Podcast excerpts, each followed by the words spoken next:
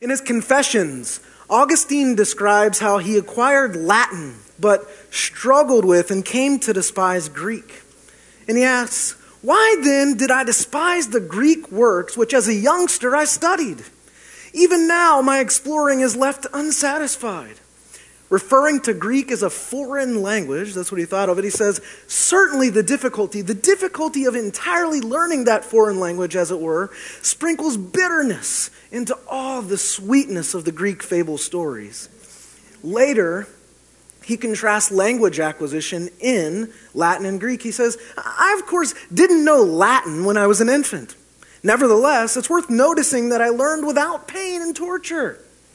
For between my charming nurses and laughing jokers and happy playmates, I learned truly, without the urge to endure punishment. When my heart urged me to give birth to its own desires, which wouldn't have even been the case unless I had learned other words, not from those teaching grammar, but from those speaking, I also brought forth in speech everything I desired in their hearing. Harhoff asked about this in 1920. He said, What then exactly was wrong with the teaching of the second language for Augustine? He concluded that partly it undoubtedly was that stupid concentration on the dry bones of grammar which persists up to the present day of, in the teaching of a strange language. But there was a deeper cause. Augustine gets to the root of the matter when he says that it was unnaturalness. For him, attempting to learn a language via grammar and rules is unnatural. Listening, speaking, joking, etc., make learning a language natural. The word natural has become something of a synonym with living, and it's the matter of living languages or living language approaches that I've been tasked with addressing. And I think it helpful to begin by clarifying the moniker living language. Historical precedent is important for it provides us with context, and so I begin there. The first description of language as living appeared in 1540 CE. Alessandro Citolini, in his Littera in Difesa della Lingua Volgare, contrasted La Latina e Morta, dead Latin, with La Volgare e Viva Italia, the living Italian vernacular. It's significant to discussion, the discussion that at that time debates were in full swing between two schools of thought the classicists and the vernacularists. In the European context, a great number of vernacular, what we might call modern spoken languages, were garnering interest and vitiating the use of Greek and Latin. Resistant, the classicists were attempting to advance the argument that Latin should retain its place of prestige, not merely as an academic, but also as an international language. Yet the vernacularists challenged these views. And one way to make their point was to distinguish between changing, that is, a productive image, presaging linguistic notions of generative, and stagnant languages. So you have changing and stagnant languages. Italian was thus viewed as a new creation by a process of generatio out of the corruption of Latin. As a result, the generatio theory led to the idea of Latin as dead and the newly generated Italian as living. Interestingly, mercury, also known as quicksilver because of its silver color, was understood at the time as mobile, changing, moving, and living. And as such, it was contrasted with stagnant or dead water. And it was this, not the human body, that became a guiding metaphor of the times for dead and living language. In 1693, John Locke wrote, The Latin tongue would be easily taught the same way if his tutor, being constantly with the boy, would talk nothing else to him and make him answer still in the same language. But because French is a living language, and to be used more in speaking, that should be learned first. Paine's dictum around the same time was that a youth will learn more of a living language in one year than of a dead language in seven. He said, too, that it's but seldom that the teacher knows much of it himself. The difficulty of learning the dead languages doesn't arise from any superior abstrusenesses in the languages themselves, but in their being dead.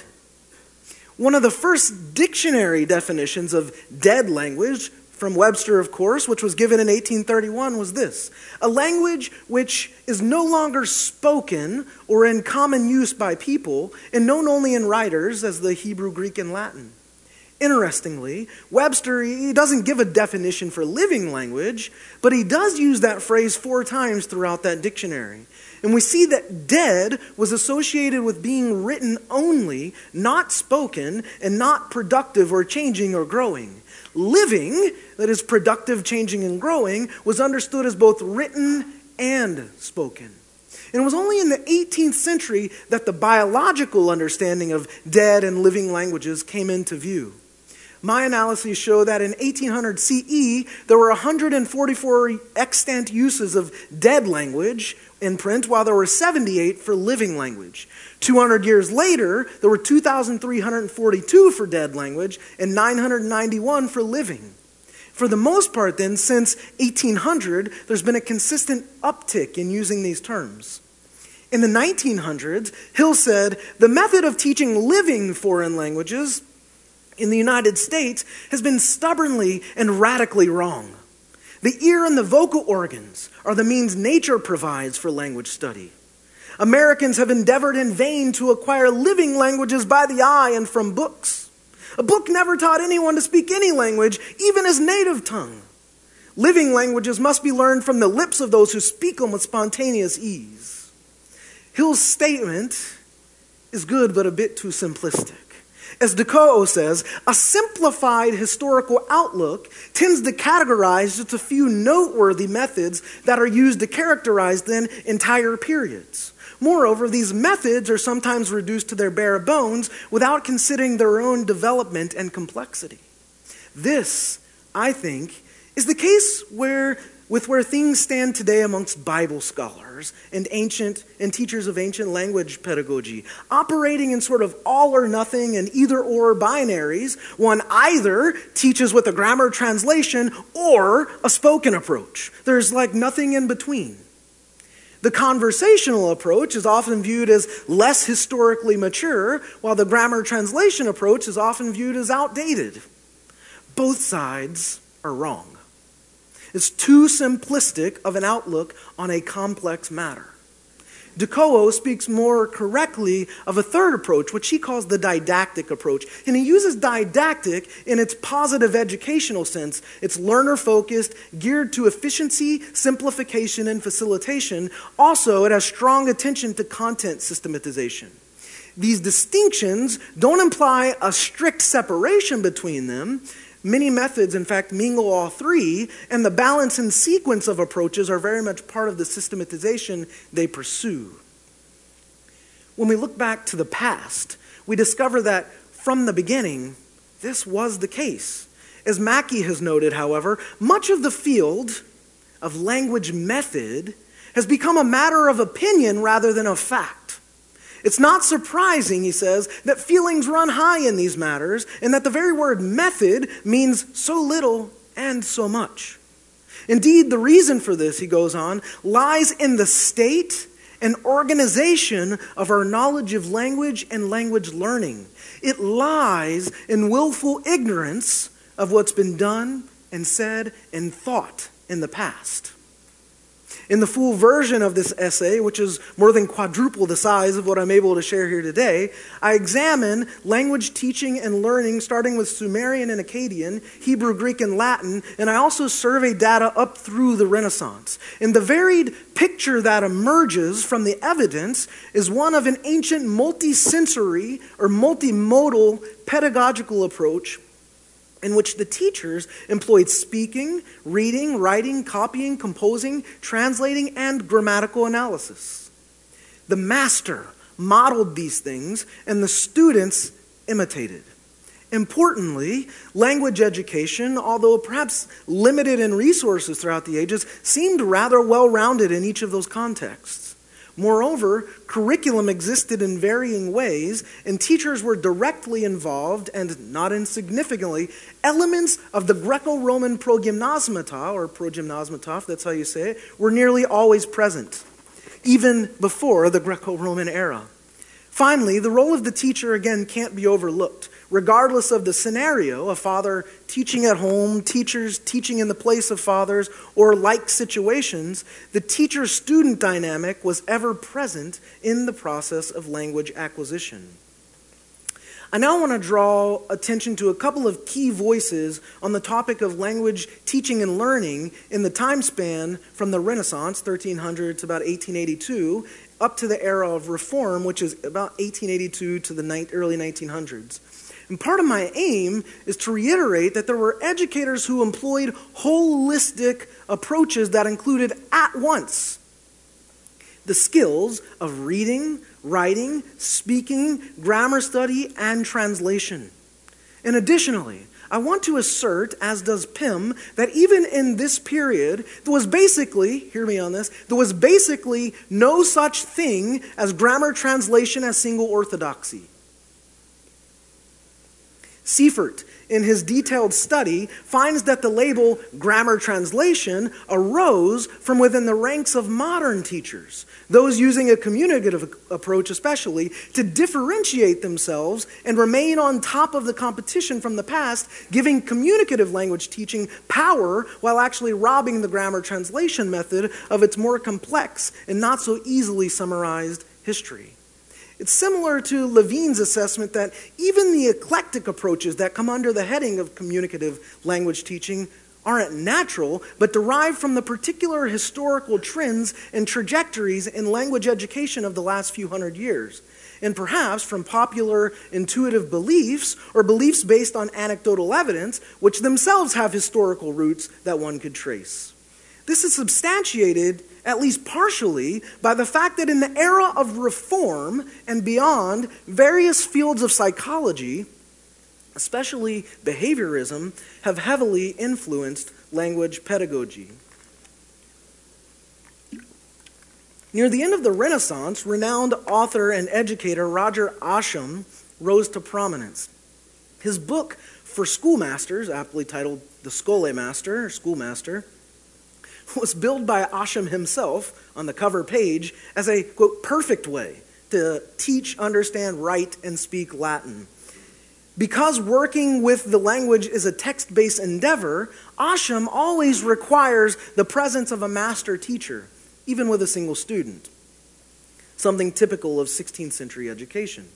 Pym notes that during this period, grammar teaching, translation, speaking, and writing were all used. He says there are actually very few textbooks that don't allow space for spoken exchange, in addition to or alongside the written exercises. The learner was incited to discover grammar through contact with the language, with translation exercises being used to introduce points of comparative grammar.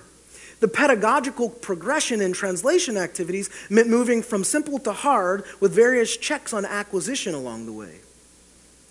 Another one of the Renaissance's notable educators was Komensky, or in Latin, Comenius, who maybe some of you know. In his work, in his work, communicative or usage based pedagogy was often combined with grammar based materials. In his Opera Didacta Omnia, or as it's come to be known, the Great Didactic, he provides 26 guiding principles for language teachers. And he asserts near the beginning that teaching the second language must be done with age or cognition level appropriate materials, and as far as is possible, every foreign word must be linked to a concrete object. Using his approach, he contends that Latin can be learned in two years, Greek in one, and Hebrew in six months.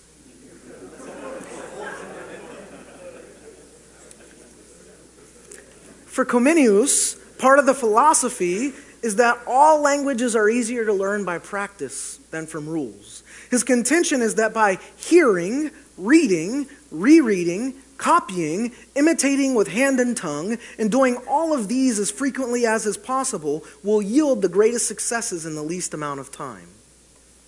At the same time, he says, rules assist and strengthen the knowledge derived from practice.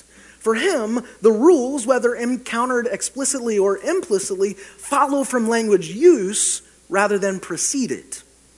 Given Comenius' approach, it's thus not necessarily uncommon to find adherents from the grammar translation camp and from the natural approach, both appealing to Comenius' work. And this, in and of itself, is very telling. it reveals an important discrepancy, namely, that the account of grammar translation and communicative approaches historically being diametrically opposed to one another is little more than erroneous revisionist history. Previously, I noted the presence of progymnasmatic elements in language pedagogy. The progymnasmata of antiquity were well known and available to schoolmasters and schoolboys in European grammar schools throughout the 16th and 17th centuries in Latin translations. As to what this looked like, Clark says one thing common to all textbooks of progymnasmata accounts for their success, and hence their continued use at least through the 17th century. They all give patterns for the boys to follow.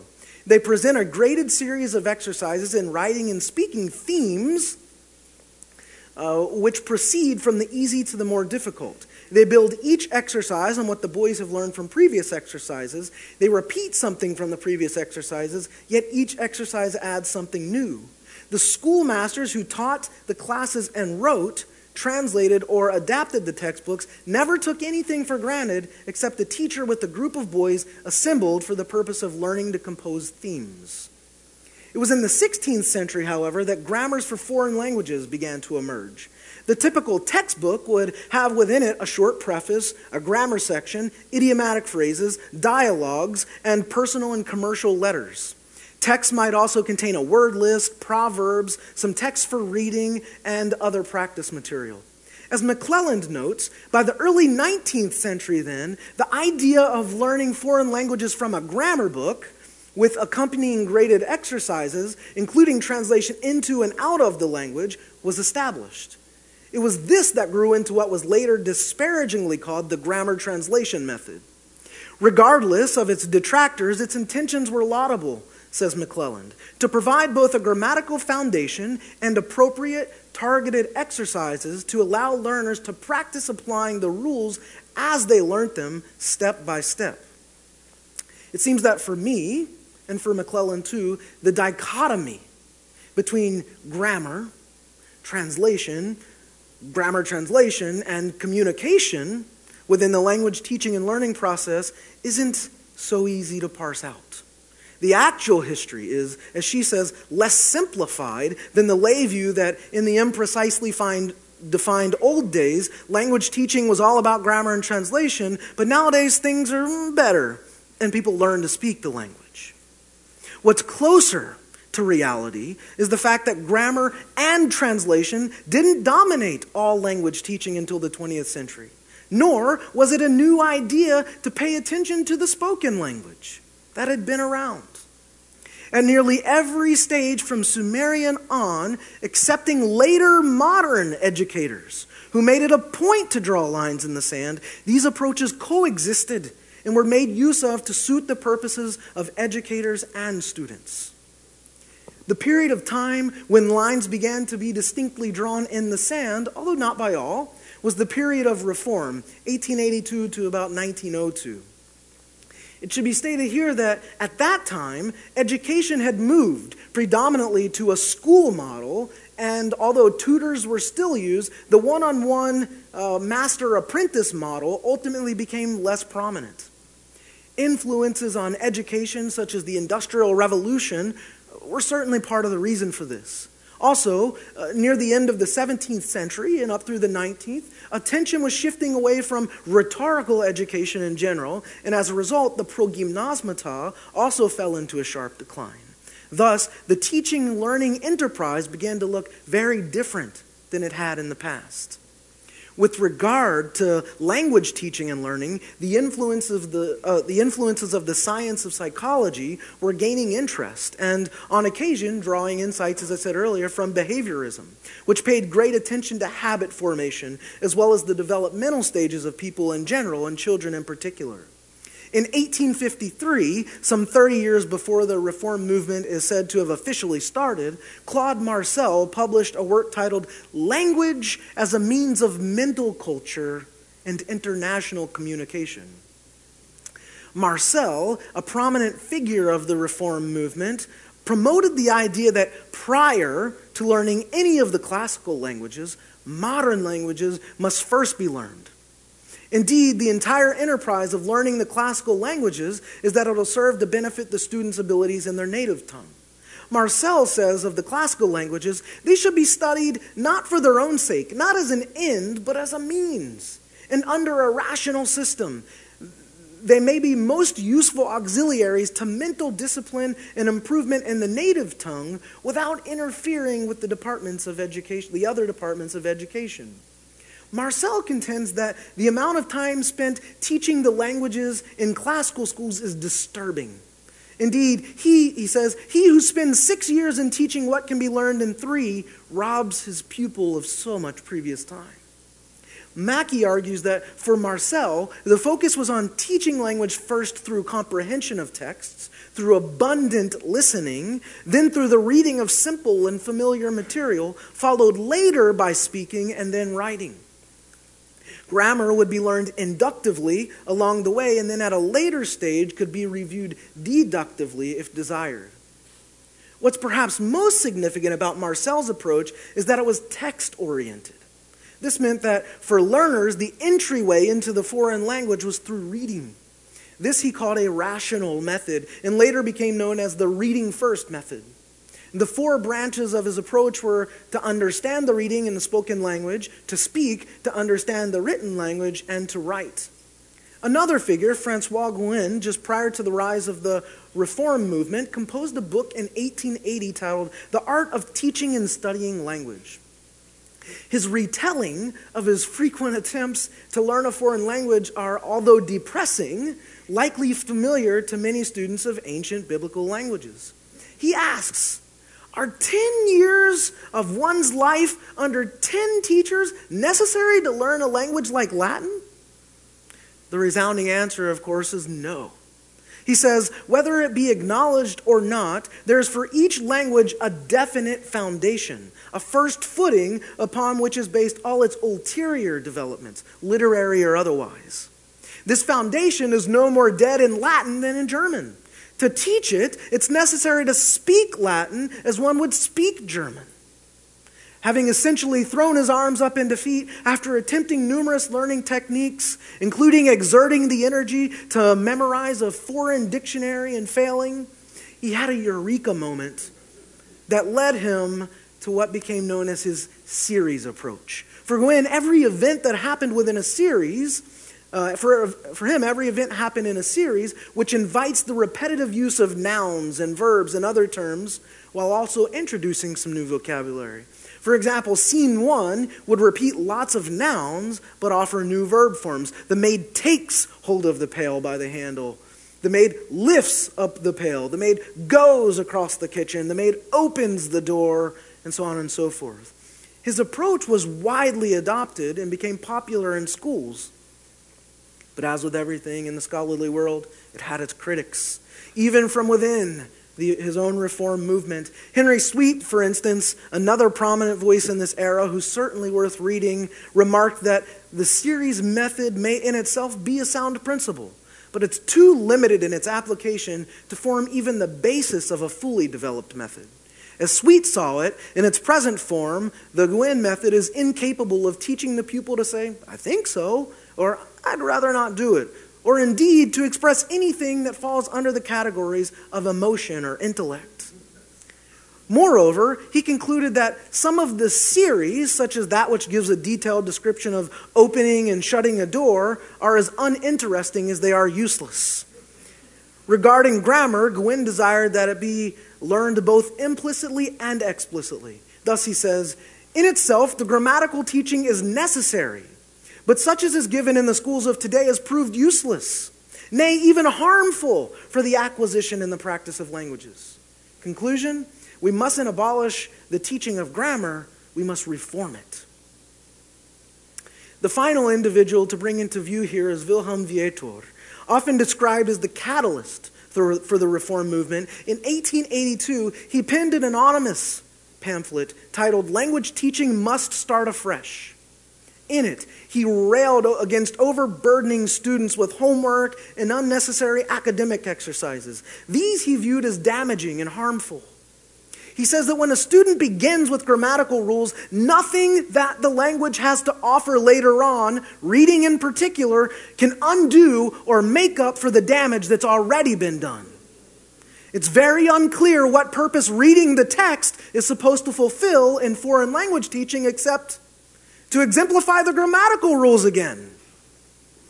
The assertion that a teacher who begins with grammatical rules will void any desire a student initially had to read the text is quite striking. Not surprisingly, like Marcel, Viëtor asserted that in order to learn a dead language, it's first beneficial to think in other languages than our own and know what language really is. In other words, we must have a sound acquaintance with living tongues. This preparatory stage not only sets students up to succeed, but also teachers. He says if we can bring our pupils to think and express themselves in the foreign language in addition to their mother tongue, we shall have accomplished what we set out to do. The teacher shall never lose sight of the two basic aims comprehension and text production or reproduction. For Viëtor, as we've intimated already, grammar grows naturally out of reading the text themselves. Teachers should, at regular intervals, he says, make it a point to revise texts with a specific grammar point in mind and present the results of this study systematically alongside earlier work so that the grammar builds up over the course of time. Also, it goes without saying that the foreign language should always be spoken in class.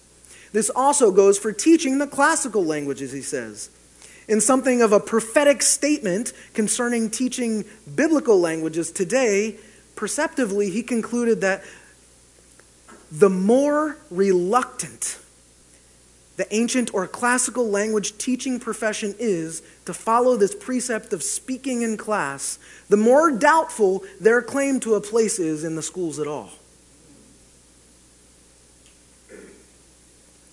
From the above overview, which is purposefully and necessarily abbreviated, there are several items worth noting. First, the role of the text in language teach, in the language teaching and learning process is significant. While it may have a different place within some of the methods, it's always present. Moreover, it's always used in engagement with speaking. Alongside reading and speaking come activities such as writing, using gestures, looking at pictures, etc. Orderliness and sequentiality are important as well. And another item that we pick up in this era is emphasis on the role of culture in language learning. Finally, we see that grammar is not viewed as the enemy per se, but that its appearance at the appropriate stage in the process has to be considered. If it's introduced too soon or out of order, it can be damaging on this topic too, grammar should be taught and learned inductively first, and as such precede any deductive explanations. When seen in this view, understanding grammar, even deductive grammar, as the enemy is simply problematic and an unfair reading of the data. A well rounded, holistic approach makes use of listening, reading, writing, speaking, grammar study, and translating. On the heels of the Reform movement came the modern world with new scientific approaches. And I begin with Walter Rippmann, a noted voice among the reformers and beyond. He was deeply interested in language, attested both by his job within the educational system and his publications on teaching languages like Latin, English, French, German, and Italian. In his book, Hints on Teaching French, he mentions the aims of his pedagogy. He says, Our pupils' object in learning a modern language is, in the first place, that they may understand, speak, and write it. A large part of his practice focused on associating images with objects, especially early on, to aid in language acquisition. He also was keen on aligning content with age development. As McLelland notes, for Rippmann, the spoken language was a means to a higher end. At the fore of his new first German book, he wrote a word to learners. What I want you to learn first is to think in this foreign language until it almost ceases to be foreign. Don't be afraid to speak in class, for the more you do so, the sooner you'll be able to read. So Rippmann views speaking as a type of cognitive stepping stone toward the end goal of reading. Or as McLelland puts it, giving space to the spoken language didn't mean conversation was the sole goal. It was a stage on the way to be able to read, for simple passages, but ultimately literature. In some cases, although certainly not all, it became known as the direct method and was known in large part for discouraging learners from using the mother tongue, engaging in translation, and being concerned with formal grammatical rules and terminology. His model was text centered, which meant reading was the end goal. He also promoted speaking as a means to an end, not an end in and of itself. Listening was also an important factor, but he wasn't concerned with translation or formal grammar training. Notably, this is really important, Rippmann was one of the first to begin drawing lines in the sand on this matter. And as the 20th century progressed, this became more and more of a trend, drawing these lines in the sand. And it often led to educators choosing one camp, one side, and disparaging the other. And it was out of this that additional methods began to arise, which brings us to the natural method, also known as the nature method. Here, meaning is derived inferentially, and there's no use for the first language, the native language. There's no use for translation, at least early on. There's no use for meta language and grammatical terminology. It's not to say there's no place for grammar at all. Rather, it's used in later stages and often referenced for corrective purposes. In the natural method, the preferred learning order is listening, speaking, graded reading, writing, and then grammar. This was popularized by Marcel earlier, who placed great emphasis on being able to think in the language. Gattegno, too, desired that, desired that students be able to think in the language, but as the progenitor of the silent way methodology, his route of getting students there was very different. For Gattegno, it was important that a teacher remain almost silent, giving the students the time and space necessary to practice the language. I know a lot of students who would love for that principle, principle to be in place. But what it did was place the onus of learning squarely on the students' shoulders.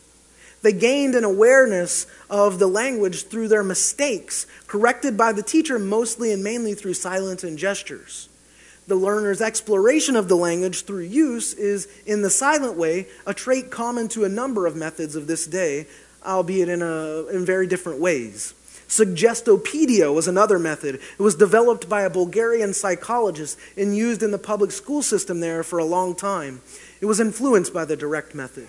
Here, the unconscious was tapped by certain yoga techniques of physical and mental relaxation. And in addition to these, the use of music, memorization, speaking, games, storytelling, sketches, plays, reading, grammar, translation, they're all used within this method the emphasis on embodiment, uh, interaction, engaging the senses, relief from foreign language anxiety, and the use of basically all means available are elements that rose to prominence through the 19th and 20th centuries.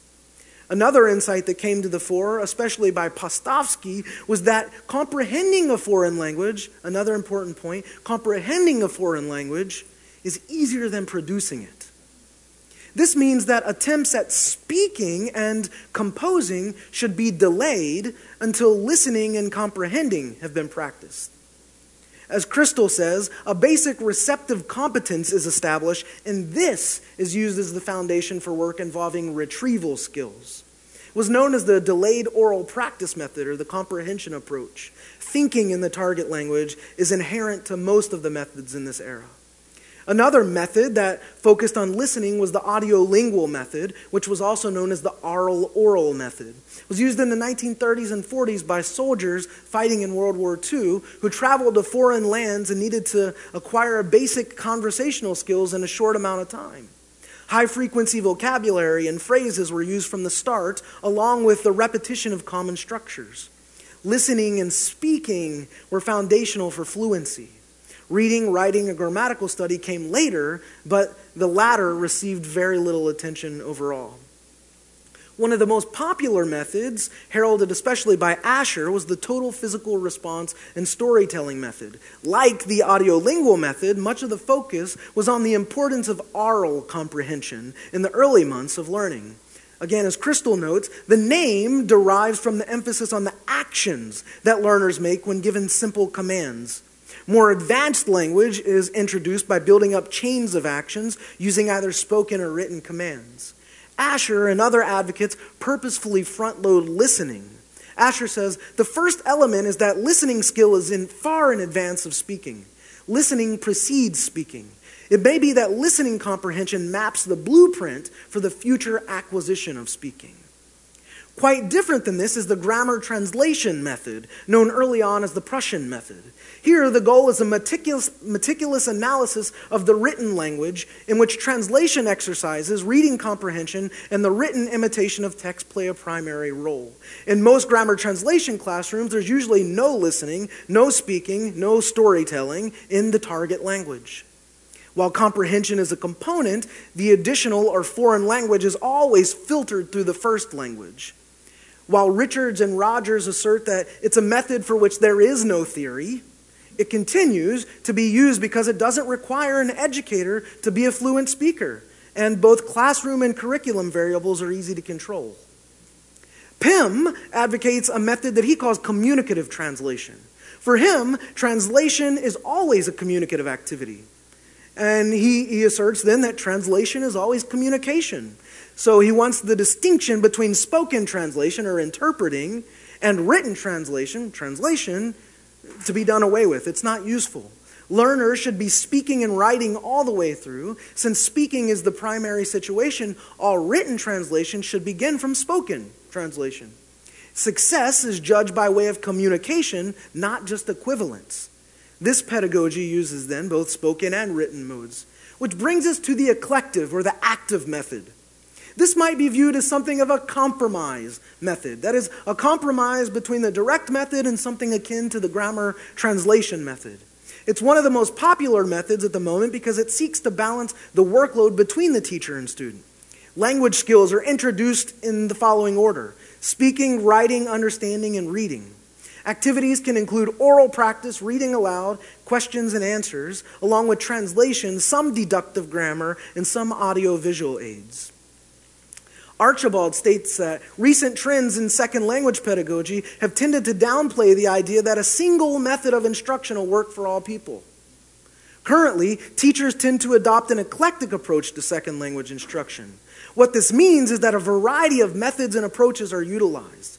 Moreover, as Richards and Rodgers note, changes in language teaching methods throughout history have reflected recognition of changes in the kind of proficiency learners need such as a move toward oral proficiency rather than reading comprehension as the goal of language study. Thus, the kind of proficiency desired and needed by the student goes a long way in shaping the teaching approach. Teachers of ancient languages must ask what kind of proficiency is desired and needed. Personally, I resist a pat answer on this because educational circumstances are fluid and ever changing. Even for those who might advocate this position, there has to be some recognition that teachers will necessarily have to make their own adaptations. Just have to. So, openness to variability and a posture of humility, starting with myself, I think can go a long way. I'm learning that. I now want to mention one more figure Hans Orberg. I mention Orberg because his work could be something of a guiding light for those of us who teach biblical languages and create and use biblical languages. Orberg's method, based on Jensen's, is at home within the natural method, but because of certain nuances, is known as the contextual induction method. This underlies the Lingua Latina series, which also has uh, recorded readings of, by Orberg himself. Orberg asserts that his approach rationally accelerates the learning process without compromising the natural stages of learning. The aim is to make every sentence presented to students immediately intelligible, per se, or self explanatory by grading and organizing the introduction of vocabulary and grammar. Orberg notes that words and grammatical forms only make sense in context and therefore should be learned in context. Thus, repetition is a major facet of his series, and the strategy is that in every chapter, the new words introduced be in proportion no greater than one to every 25 to 30 words already learned. And Brown and Miraglia assert that with this lexical foundation, the student will be able to read most works of Latin literature with relative ease. Indeed, one of the best results of using Orberg's works with students is that little effort or time must be exerted in the process. At this point, I want to highlight one more item. McLelland has aptly noted that hand in hand with the view formulated in the 1960s that the goal of language teaching was communication, came the tendency to conceptualize communication as consisting of skills. This is, of course, anything but new. Indeed, Quintilian saw uh, teaching as requiring the interrelation of four activities reading, writing, speaking, and listening. No one was more important than the others. Indeed, these four skills have played a major role in shaping language teaching and learning across time. Crystal says, in the long search for the best way of teaching a foreign language, hundreds of different approaches or methods have been devised. Ambitious claims are often made for a new teaching method, but none has yet shown to be intrinsically superior. For language teachers, this has caused a present day shift where the contemporary attitude is flexible and utilitarian. It's recognized that there are several ways of reaching the goal of foreign language, foreign language competence, and that teachers need to be aware of a range of methods in order to find the one most appropriate to the learner's needs and circumstances and to the objectives of the course. When I was a student, I often questioned the payoff of learning Greek. At times, it seemed aloof and out there, something reserved for the intellectually and or spiritually elite. As a Greek educator now, I have suspicions that some quite like and prefer it that way. I have, with much regret, seen too many colleagues post on social media examples of how they've scared or terrified their Greek students with quizzes, tests, and homework, etc. At one point, I even began creating an archive with such examples. It got so depressing that I stopped. True story. When I was a student, Greek mostly seemed irrelevant, except to those teaching, and, teaching it and writing grammar books. It was a recurring question what use is there for Greek? The inquiry concerning Greek's relevance is, I think, one that educators have to take seriously. From a fiduciary or economic standpoint, academic institutions are certainly listening. As we all know, enrollment in biblical language courses is across the board in decline. While there may be a few institutions that occasionally buck the trend, it's the norm. So rather than rushing to defend the value of the existence of our language courses, maybe those of us who are educators could take a cue from those handling the administrative duties at our schools and stop, listen, and make some reconsiderations. We need not be like the Stoic philosophers, whose views Cicero summarizes in his Pro Murena. The philosopher surmises nothing, repents of nothing, is never wrong, and never changes his opinion. We need not be described with a similar epithet. The Koine Greek teacher surmises nothing, repents of nothing, is never wrong, and never changes his opinion. We're all apologists, the scholars for our pet views. We're keen to defend what we've built a career researching and publishing on. Some of us have the linguistic hills that we're willing to die on, that we're willing to stake our names on. We deliver our conference papers with vigor and marshal troops in the form of graduate and postgraduate students to carry on our views. Repent? Be wrong? Change an opinion? Despite the fact that we claim to value the scientific method, sometimes our blind spot with regard to it is not in the research itself, but in our own dispositions. We must listen. As teachers, our constituents are speaking with their mouths, their money, and their feet. If students refuse to enroll in institution A because they feel they're wasting money on irrelevant language courses, the school loses money. Institution B recognizes this, and in order to stay in business, they remove the language requirement and bring those wayward students in. Institution A then finally notices and they begin reconsidering, eventually following suit. The constituents have taken control of the market and shaped it to their own liking, leaving us dead on our ink covered hills, bodies draped in flags that read perfect tense, pronunci- pronunciation, pedagogy, and the like. I'm not, of course, of the mindset or saying that digging our hills in and engaging in challenging research isn't a worthy endeavor. It is. Absolutely, it is. I am, however, attempting to draw our attention to the fact that we, the educators, are part of what is contributing to making ourselves irrelevant. It's a hard truth, it is. But the numbers tell an important story and they don't lie. Let's consider the data from the Modern Language Society as I end here with regard to both ancient Greek and biblical Hebrew. For the latter, biblical Hebrew, the statistics from 2002 to 16 should give us pause, should worry us. In 2002, there were 14,183 students enrolled across in biblical Hebrew courses across the nation. Four years later, it dropped to 14,137. Three years later, 13,764. 2013, uh, it dropped to 12,596. And in 2016, 9,587. In a 14 year span from 2002 to 16, enrollment in biblical Hebrew saw a national decrease to the tune of 4,596 students, a 32% decrease, and shows no signs of waning. Ancient Greek. In 2006, there were 22,842 students enrolled in ancient Greek nationwide. In 2009, it dropped to 21,515. By 2013, 16,961. In 2016, 13,264. It's an end result decrease of nearly 10,000 students, 9,578 to be exact, which is right at 42%. Beyond the fact that it's a greater drop than with Hebrew, what else is significant is that it happened over a shorter period of time.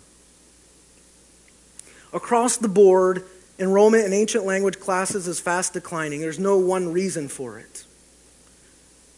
But I think our pedagogy may be part of the problem. These days, for me, pedagogy is one of my hills. My motivation, I believe, is well placed. I want students to enroll in Greek classes, embrace the language, study, and use it. Perhaps we're too far in and the trend can't be turned, but I'm of the mindset that if we don't try, we've failed our field, our students, and ourselves. I think it can be reversed. I think Greek enrollment can take an upward swing, be revitalized. And I think that pedagogy may be the place to start. Current Western culture, in the wake of postmodern's emphasis on experience, seems to be enjoying a renaissance of sorts with regard to dynamics between the body and experience. Could it be the case that considering a more embodied and performative and holistic approach would bode well for our cause?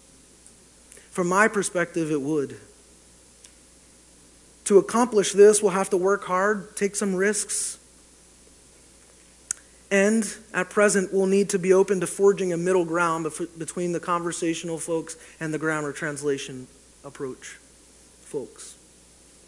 We may also have to require future generations of biblical language teachers to earn degrees in linguistics, perhaps with a focus on language acquisition, and push to have linguistics courses as part of our college, Bible college, university, and seminary curricula. I've repeatedly heard it said that the field of biblical studies is consistently a decade or two behind advances in the sciences, including linguistics and language teaching and learning. May, may only be anecdotal, but it's probably not far from being true. It may be worse. We have to do better. In the words of Howatt and Widdowson, when it comes to writing a history of some subject, it's always tempting to prick the balloon of contemporary self satisfaction by demonstrating that what's been taken as evidence of progress in our time has, in fact, all been done before. I've succumbed to that temptation here, but I believe for a good and just cause to remind us that Bible, as Bible scholars and teachers of ancient languages, we have a rich history. We need to know it. And in choosing to embrace that past, we also choose not to embrace the divisive tale commonly spun that is built on anachronism and framed by a lust for being the right approach. In that vein, at the very least, I hope that advocates of various methods can entertain the notion that those with a different pedagogy aren't enemies, but colleagues, aren't naive, but using the means available to them, and aren't outdated or outmoded but developing in their own thought, praxis, and pedagogy.